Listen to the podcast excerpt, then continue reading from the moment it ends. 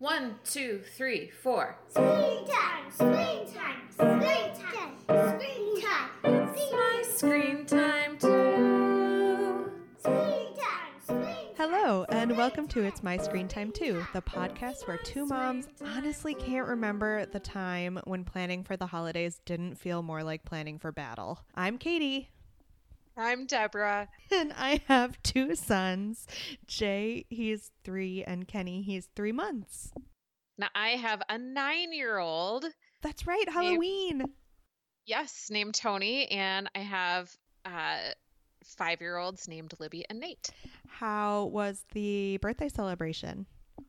Epic. Epic, as the nine year olds say. it was good. Really fun. He had a great, great time. That's awesome. So, what did the kids dress up as? Tony was a character from Halo, which is Oh. a video game he's never even played, but what whatevs. Nate was Mario from Super Mario Brothers. That was really cute. And then Libby, she was a zookeeper for one party. She then she dressed in her Elena of Avalor costume for the real trick or treating event. Do you and Jeremy ever dress up? We didn't this year. We usually don't. Mhm. How about your boys? What was Kenny? I love baby and puppy costumes, dog costumes.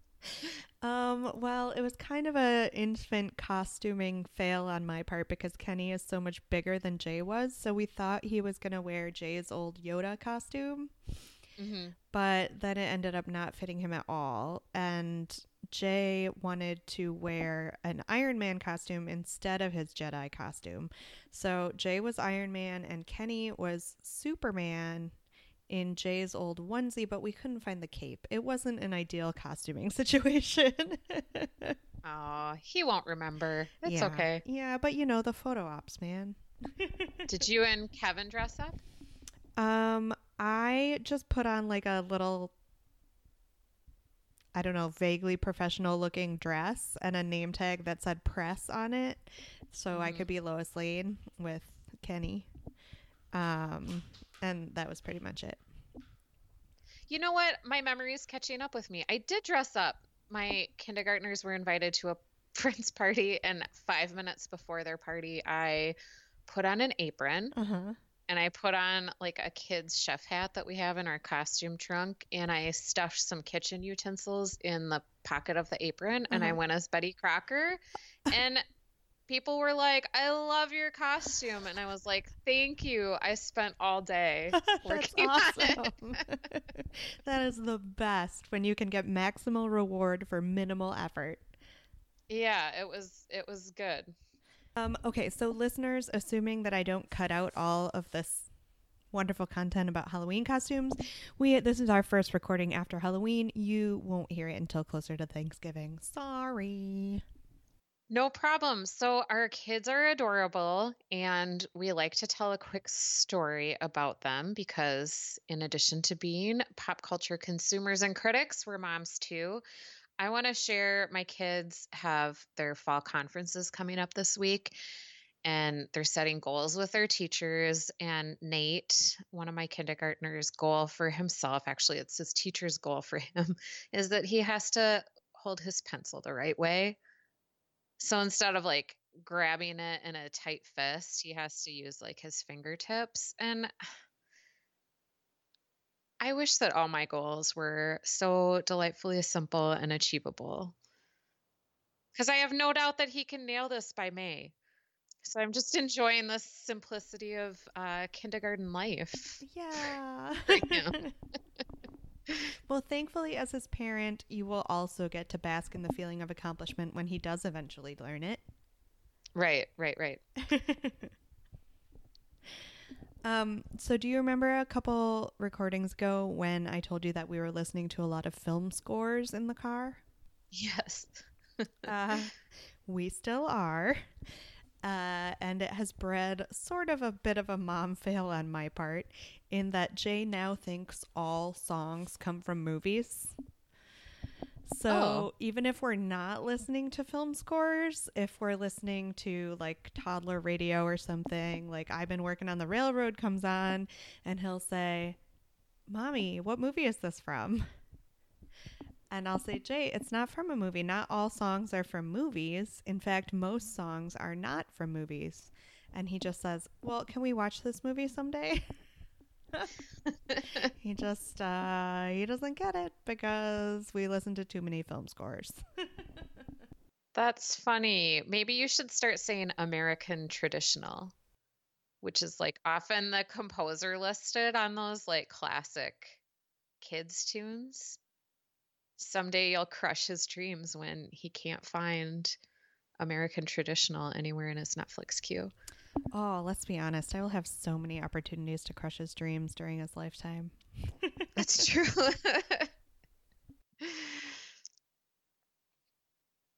okay, normally we would discuss our screen time policies, but we are introducing a new segment because our screen time policies never change and that's boring and there's news happening all the time about other people's screen times. Mhm. So, today we're going to discuss a recent, semi recent New York Times article. It was published on October 26th. And in future episodes, we'll discuss news articles about screen time. If you listeners happen to see anything that fits into the wide lens of screen time, send it our way. We would love to read it and discuss. Yeah.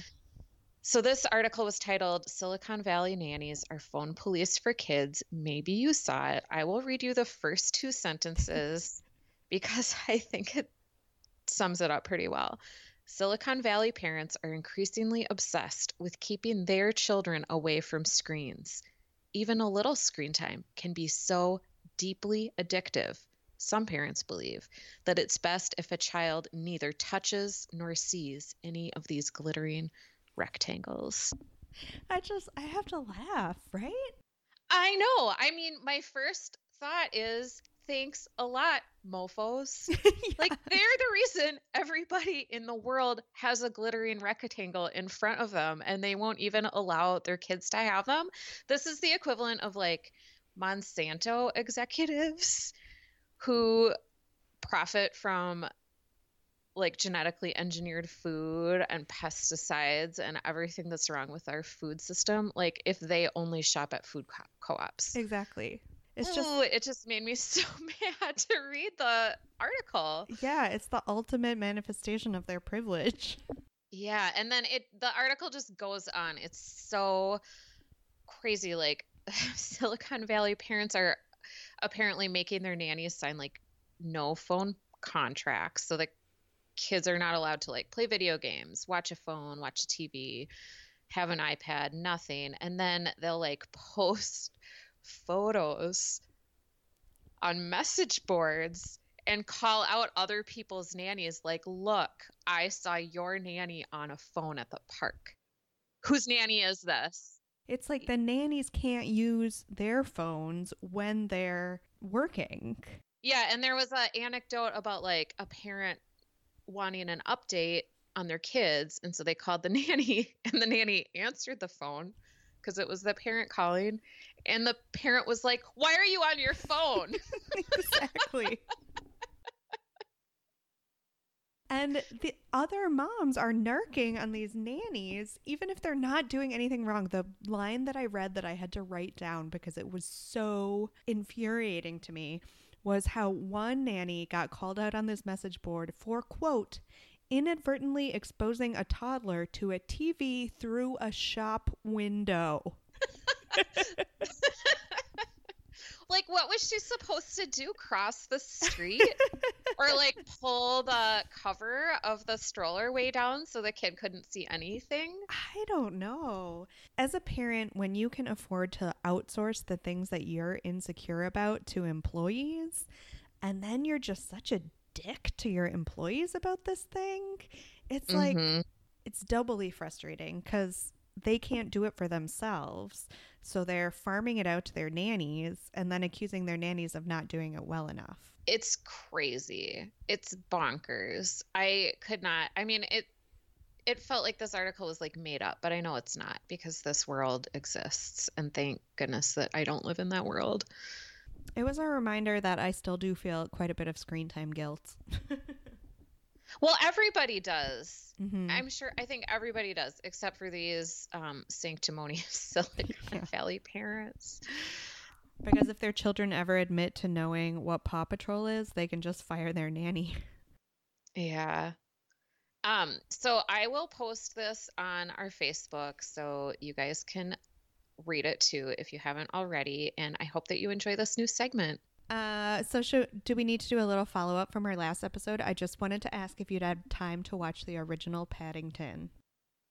We have not watched Paddington. We had a movie night last weekend and we watched The Greatest Showman.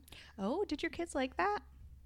Um, because we the school that they go to has a Christmas program because it's a Catholic school and Mhm. they are singing a song from that movie. And so Oh. they all kind of wanted to see the movie from which the song came. So that's a soundtrack that Jay might enjoy also. it was really good. I liked it a lot. yeah, maybe I need to steer him away from film scores and more to soundtracks because they are more fun. I mean, I like to sing along to a soundtrack. Who doesn't? Yeah, exactly.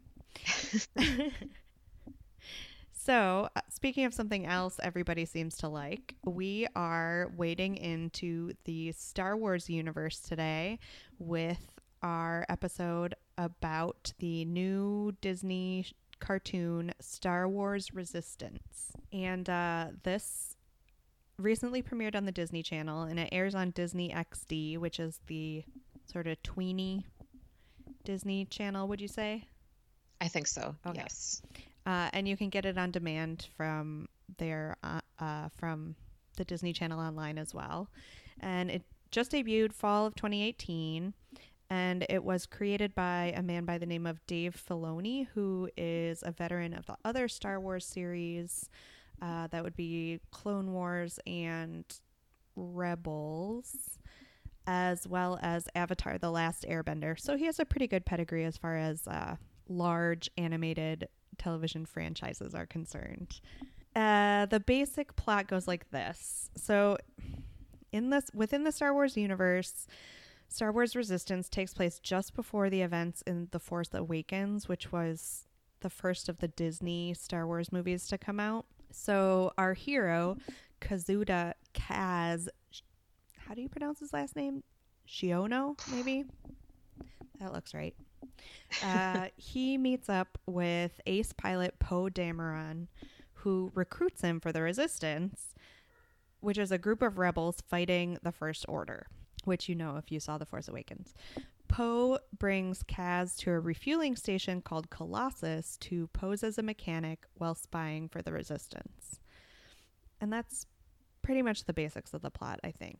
Obviously, it's way more complicated than that because there's so much Star Wars mythology, but that's the scaffolding at least. We picked it. I actually suggested this one for us because Jay's really into Star Wars, and I have a lot of mom guilt for exposing him to the original Star Wars movies so early. Like, because, you know, they're pretty violent, but whatever. I can't put that cat bat- back in the bag. and it has also been mentioned frequently on a podcast that I listen to called Looking at Lucasfilm. And they often refer to it as a Star Wars cartoon that's being billed as more friendly to younger kids. So I was really curious about that. We watched the first three episodes. Season one, episode one, and season one, episode two were a two part pilot called The Recruit. And season one, episode three is called The Triple Dark. So, as usual, we'll start by going through the episodes one by one, and then we'll move on to our more general thoughts. Deborah? Yes. So the recruit part one sets up Kaz in his first interaction with Poe Dameron and BB 8. So Kaz is flying with his own like blue and yellow droid named AC4. And they're fighting like a red stormtrooper and a red TIE fighter. Kaz goes on board a resistance ship with Poe after they kind of chase off the red stormtrooper and he ends up going into hyper drive space hyper something and um Poe tries to recruit him. Kaz initially says no because his dad is a senator and he's not willing to join the resistance. But then Poe kind of wins him over and he gives him a mission. And Kaz, before he totally agrees, he tries to contact his father, and this sets up like the daddy issues that Kaz has, which is great. I love a character with father issues. Um, and then Poe ends up taking Kaz to the edge of nowhere to this planet that has a big ship. it's a refueling station. Excuse me, a refueling station. And so the mission that Poe gives Kaz is Kaz is supposed to like blend in and then spy and find out who is on the side of the resistant and who is working for the first order. And he meets um, the characters that I are in the next couple of episodes we watched. Neeku is like a very literal creature with a green face who ends up spreading a rumor that Kaz is the best pilot in the galaxy because he overhears Kaz saying like when I was younger I wanted to be the best pilot in the galaxy. And Kaz can't very neatly just shake this off or correct Neeku. He has to actually race and challenge his reputation. And um, Poe sets Kaz up in the employ of this like very world weary bearded person who takes Kaz on like kind of reluctantly and gives him a job as a mechanic and is kind of like good luck kid. And so it ends with a cliffhanger because this is a two part two part episode. Do you want to just go ahead and should I summarize the second part and we'll talk about the whole pilot as one or? I think so because it's Okay. it was basically like one big episode just split up split up into two half hour episodes Okay, so as Deborah said, Kaz has to compete in this race thanks to Neeku, uh, who is like the Amelia Bedelia of Star Wars characters. Like he takes everything good way of literally. it. uh, so his new boss, Yarrick, I think his name is Yarrick, he lends him a ship to use in the race, which means taking it away from his longtime employee named Tam, which is really kind of a dick move. Uh, so Yarrick says that Kaz can use the ship for the race if he can fix it. And the ship is rather ominously called the Fireball because it has a tendency to explode. But they get the ship in working order, and Kaz gets to choose his opponent for the race, and he chooses the youngest pilot, who also happens to be a girl, named Torra Doza. And he learns immediately that she's completely undefeated. So it was stupid for him to judge her because she was so young. Uh, so they race, and Kaz crashes when he pushes the fireball too hard, but he ran a good race, so people respect him now, and it's his first step to getting in good with Yarrick and the other mechanics, at least. yes All right. he lost well is how they put it Um, so what did you think of this long pilot?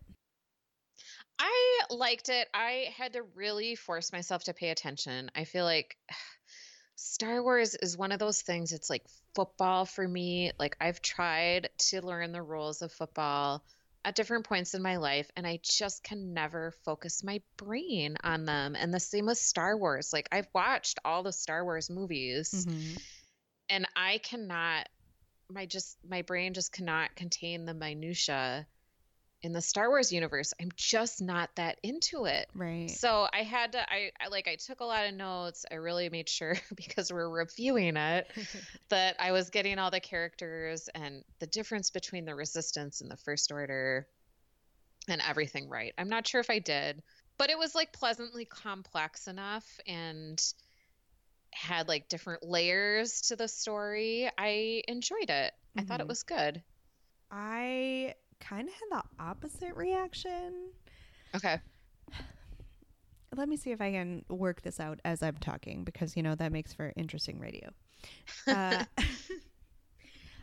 I, I kind of like the density of the Star Wars universe in general, but I didn't necessarily feel like this was a good enough addition to that.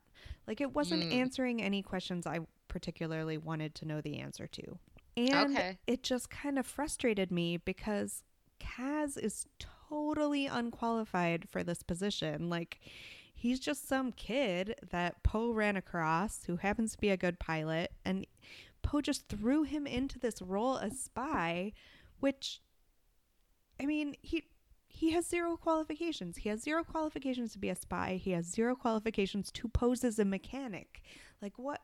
I, it just made me really annoyed at Poe, I guess. And His origin was a little fishy. Like how like it just starts out and they're flying around and chasing this red stormtrooper.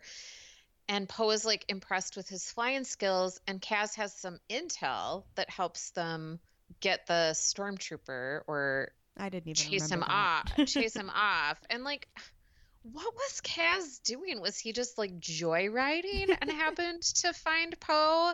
I thought that was kind of suspicious. hmm Well, I think like if if it's not the resistance and it's not the first order, it's the republic maybe because there is like a wider governmental body. So mm-hmm. maybe Kaz was flying for them. He still seems awfully young. And you're right, like totally unqualified. Like he says at one point, my dad always did everything for me. Like his dad got him into flying school or whatever. Like he's living his father's dreams for himself, not his dreams for himself, right. which is a classic hero goes on a quest conundrum. but yeah, he is totally unprepared for everything he does. He doesn't know anything. Yeah, yeah. It just. I mean, the Star Wars franchise sets up Poe Dameron as kind of a loose cannon. Like, he does what he thinks is right and damn the consequences. So I guess this falls under that uh, heading as well. But man, I was frustrated with it as a premise for an entire television show. Okay. And and I feel like if the plot were more about Kaz kind of learning the nuts and bolts of either being a mechanic or being a spy, I would find it more interesting just because I like that processy aspect of things. But Mm-hmm. that's not where it goes, probably because it's a kid's show. Right. Take us through episode three. Triple Dark, which is a great title for an episode, I thought. It is. So in this one, Kaz gets his first assignment. He's supposed to fix a ship, which he doesn't know how. and he's kind of insulted by this mission because he just wants to be a spy. Because, of course, being a spy is way more fun than being a mechanic and actually getting stuff done.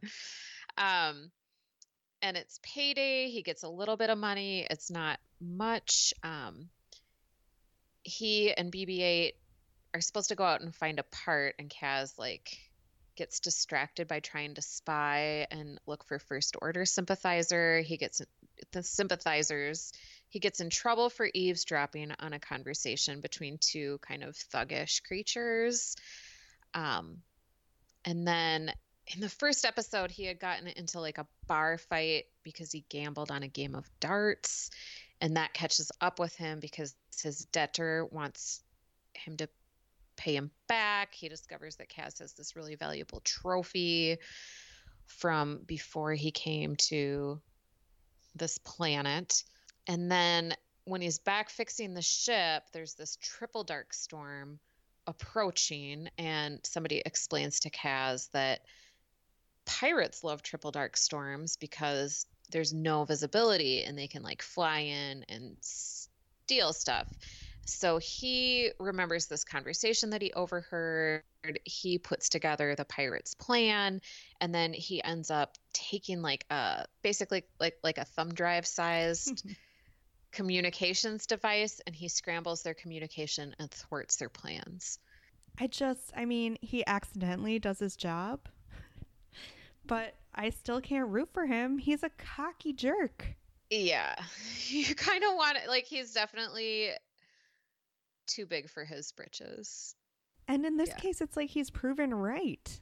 because thing uh, I don't know. I hate it when people who don't know what they're doing still get rewarded in the end because then they think it's okay for them to continue on not knowing what they're doing. It is okay.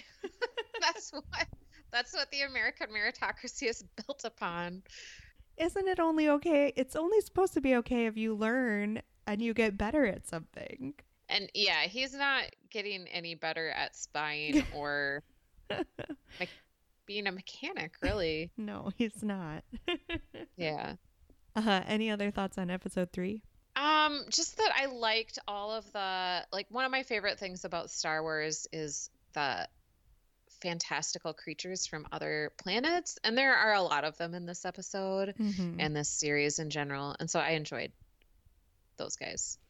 I don't know if I was looking out for it more because it's supposed to be more of a kids show, but I noticed in all three of these episodes that a lot of the other aliens seem to be very explicitly animal based, like earth Mhm. animal based. Like there was one that looked like a some sort of bird with extremely long legs. There was another one that was essentially like just a talking pig. And there was one that had like kind of an elephanty snout. So I was wondering if they were trying to make the aliens a little bit more familiar looking for children, but I may have been reading too much into it. Okay, I didn't pick up on that, but now that you mention it, yeah, I can see that maybe it's just like they rushed this through. There isn't as big of a budget or as um, generous a time budget as there are for the movies. So they didn't Mhm. have time to come up with really creative ideas. It's possible. Eh, well, they were cute. I don't care if they weren't creative. so, we talked a little bit about your relationship to Star Wars. You've seen all the movies. Have you seen any any of the other cartoon series? um, I've watched a little bit of the Clone Wars, I think, Mm-hmm.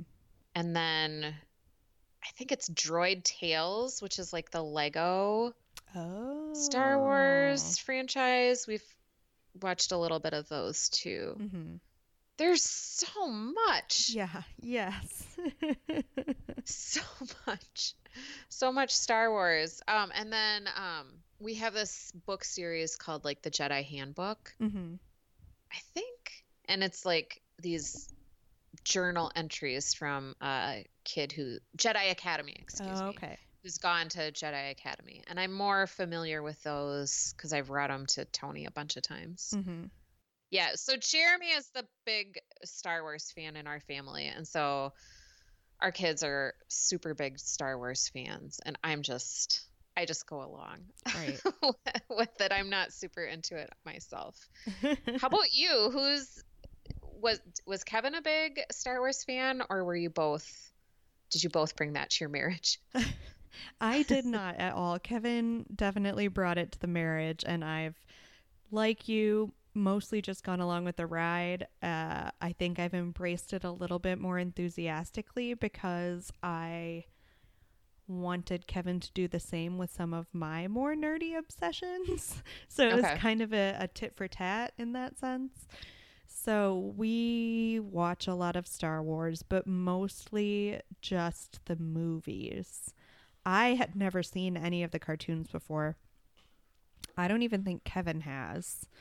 Okay. Uh, so yeah, so we we pretty much only know the movies, but Jay has seen them all for better or worse. Okay. Did you find this plot to be engaging as an adult viewer? Well, more so than the average cartoon. Mm-hmm. I mean, we watch, I feel like we watch like preschool shows and more school age shows. And of the school age shows, this was more engaging to me than some of the other things we've watched. I think it's rated for viewers seven and up, which Mhm. I think is pretty appropriate for the if you're really going to follow along in the plot. Right. That's not to say that a younger viewer couldn't watch it. It's Mhm. just that the plot is a little more complex. I mean, it was hard for me to follow, and I feel like I'm pretty up on the Star Wars universe. Mhm. Maybe this is just blockbuster fatigue because both you and I are young enough that we have never lived in a world without blockbusters, right? We were both born after Jaws came out. Right. Well, well, I think I was born before Jaws came out, but Just barely. Yeah. So we're used to like these big spectacle movies, and there are some things that always happen in these big movies, and I just think I'm done with them. And I can't muster up enthusiasm for them. Specifically, I'm done with chases and I'm done with battles. Like, uh, they're not, no matter how spectacular the battle is, it's just not going to hold my interest. I'm just done. So I felt that with the opening sequence with uh, Kaz and later Poe trying to fight off this TIE fighter. It was like, ugh, do you really need to be spending this much time on this? We've seen space battles before, it's nothing new. Yawn.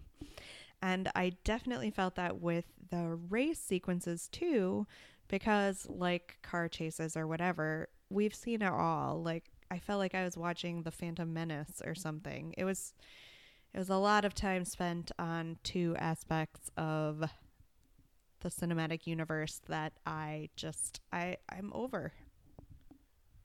Wow. Yeah. Wow. How about you? Do you I- like a good battle sequence or chase scene? Battle sequences, I guess I I will watch them. I wouldn't say I'm over them. I do like a good chase scene. Yeah. Yeah, like I think one of the most enjoyable things to watch is like a Fast and Furious movie preview where they show like all the they show like a helicopter going under like an interstate overpass. I mean, Hollywood has like the stakes are so high now. I feel like they've done everything. They just have to keep piling it on or making it bigger and better and more spectacular. Like I'll I'll watch it. I'll see what they come up with. and I feel like that's exactly what makes it dull to me because like the stakes are so high that they're essentially meaningless now. I don't Okay. know. That's funny. I've never heard anybody say they were over a chase scene. well, I guess yeah. I I should make some exceptions, but on the whole if it's just a standard chase, you don't need to devote that much time to it in my in my mind. Hmm Not here for the chase scenes. Not here for the chase Katie scenes. is not here for it. Do you think the show is for younger viewers because they're supposed to relate to Kaz's inexperience?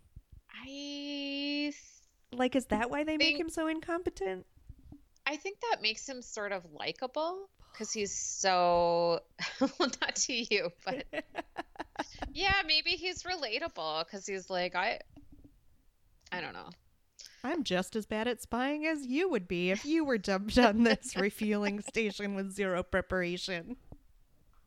Maybe he's gonna get better. I doubt it though. I am not going to watch to find out. Oops, sorry, spoiler. I don't really think the world needs another Star Wars series, but I mean, not not for me, but I think there is an audience for it. It's Mhm. just not us.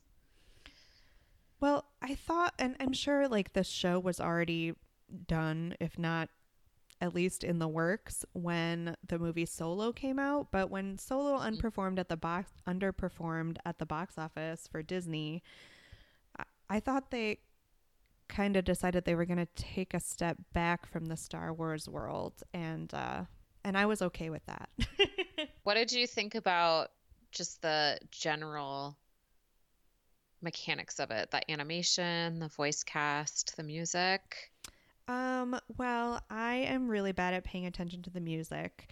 I will say, animation wise, that I found the color scheme to be generally appropriately dingy for a Star Mhm. Wars story. That is always kind of an appealing aspect of the Star Wars universe that, like, everything tends to look pretty lived in, Yes, yeah. which I like. Uh, so they kept that up, except for the bright, bright green of Kaz's jacket which I just found to be so jarring. There was nothing else in this world that even approached that level of color.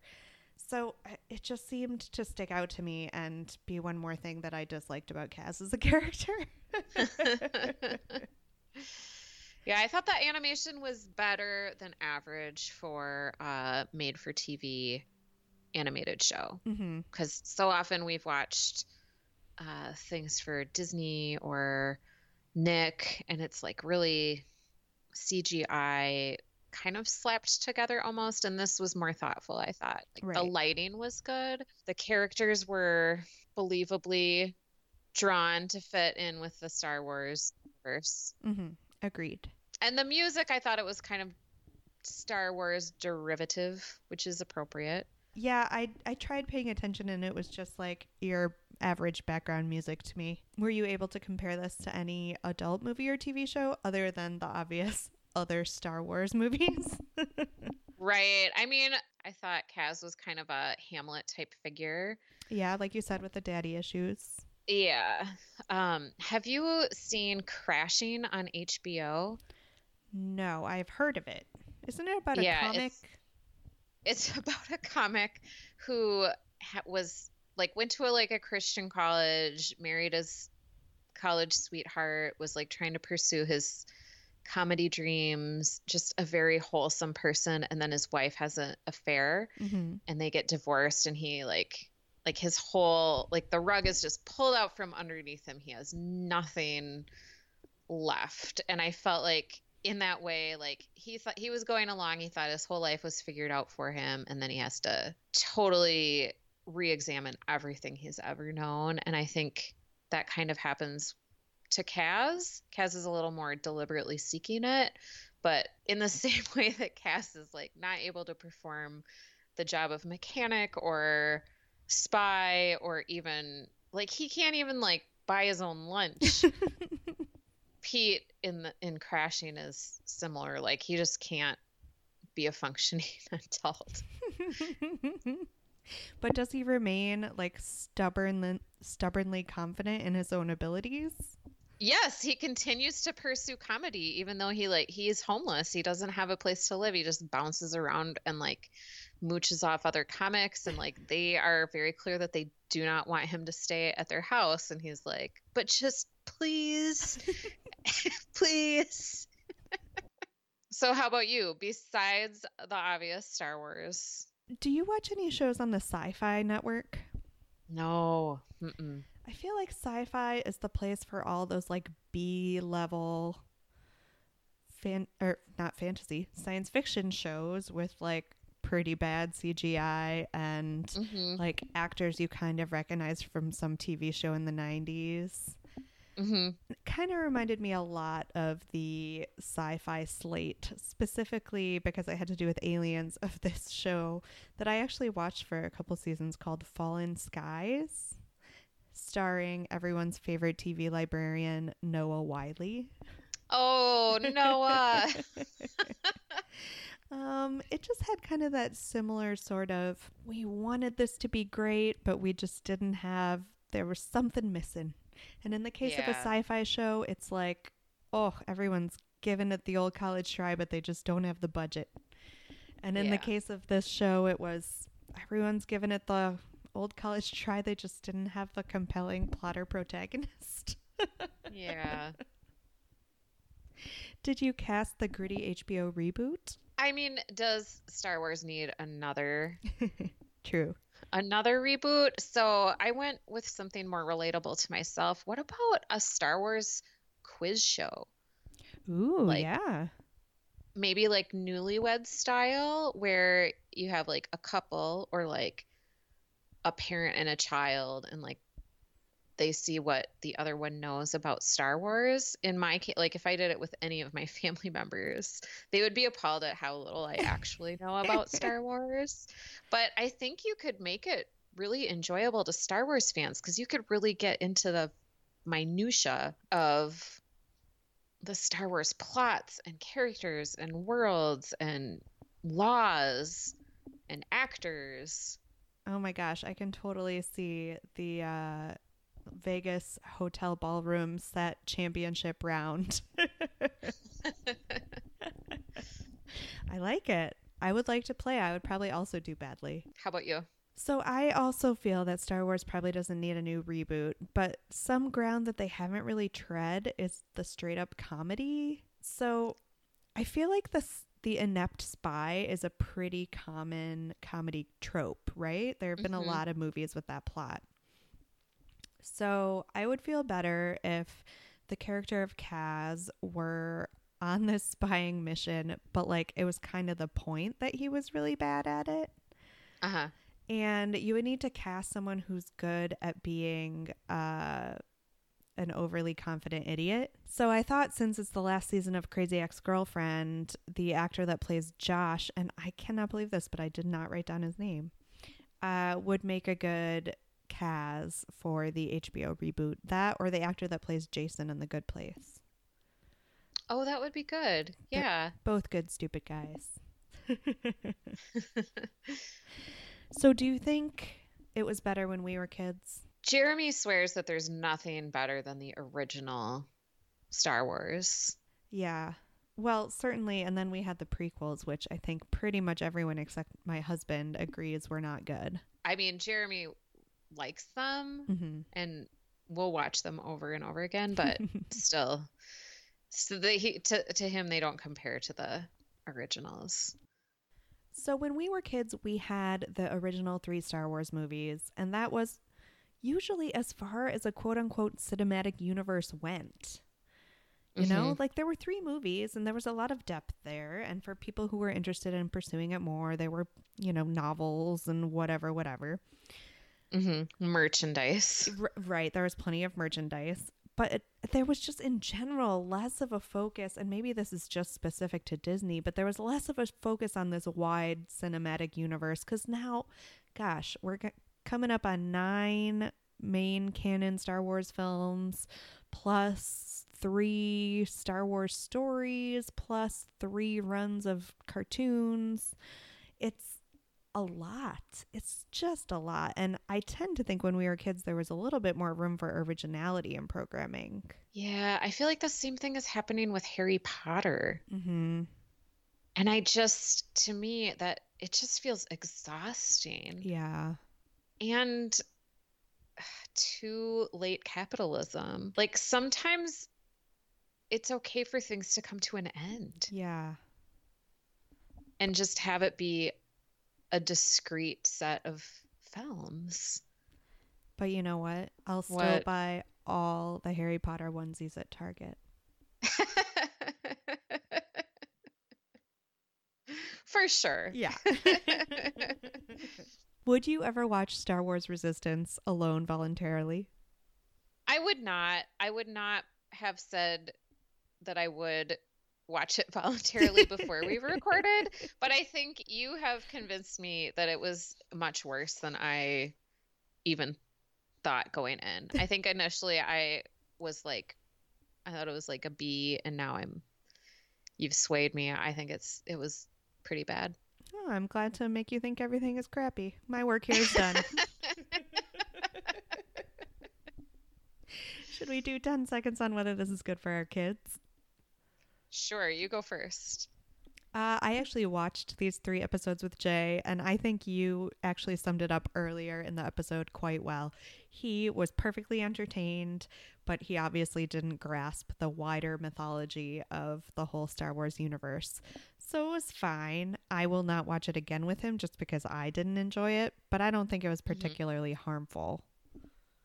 Yeah, I think it's just fine for kids to watch. I mean, like all Star Wars stuff, it's skews violent, Mhm. but it's if you don't mind a little bit of violence, it's fine. Right. And it's I guess there was quite a bit of like fisticuffs in this show. I was going to say at least with Star Wars it's like fairly bloodless, but there was a lot of like actual The physical fight. yeah, hand-to-hand combat in this one. Yeah, yeah. Ratings? Going in, I would have said three. Now I think one and a half to two. Yeah, I gave it a 2. I'm so glad I swayed you to my side. Well, thank you so much for listening to this episode of It's My Screen Time Too. Please rate and review us on Apple Podcasts or wherever you get your podcasts. You can find us on Facebook and continue the conversation. We're at facebook.com slash my screen time too. And you can find out there what we're watching for our next episode. You can tweet us with show or movie or article suggestions or general comments at at my screen time too. You can email us at myscreentime2 at gmail.com. And our theme music was composed and performed by me and my adorable children, and our podcast is produced by Katie. Tune in next time for more real talk about the movies and TV beloved by kids and tolerated by parents.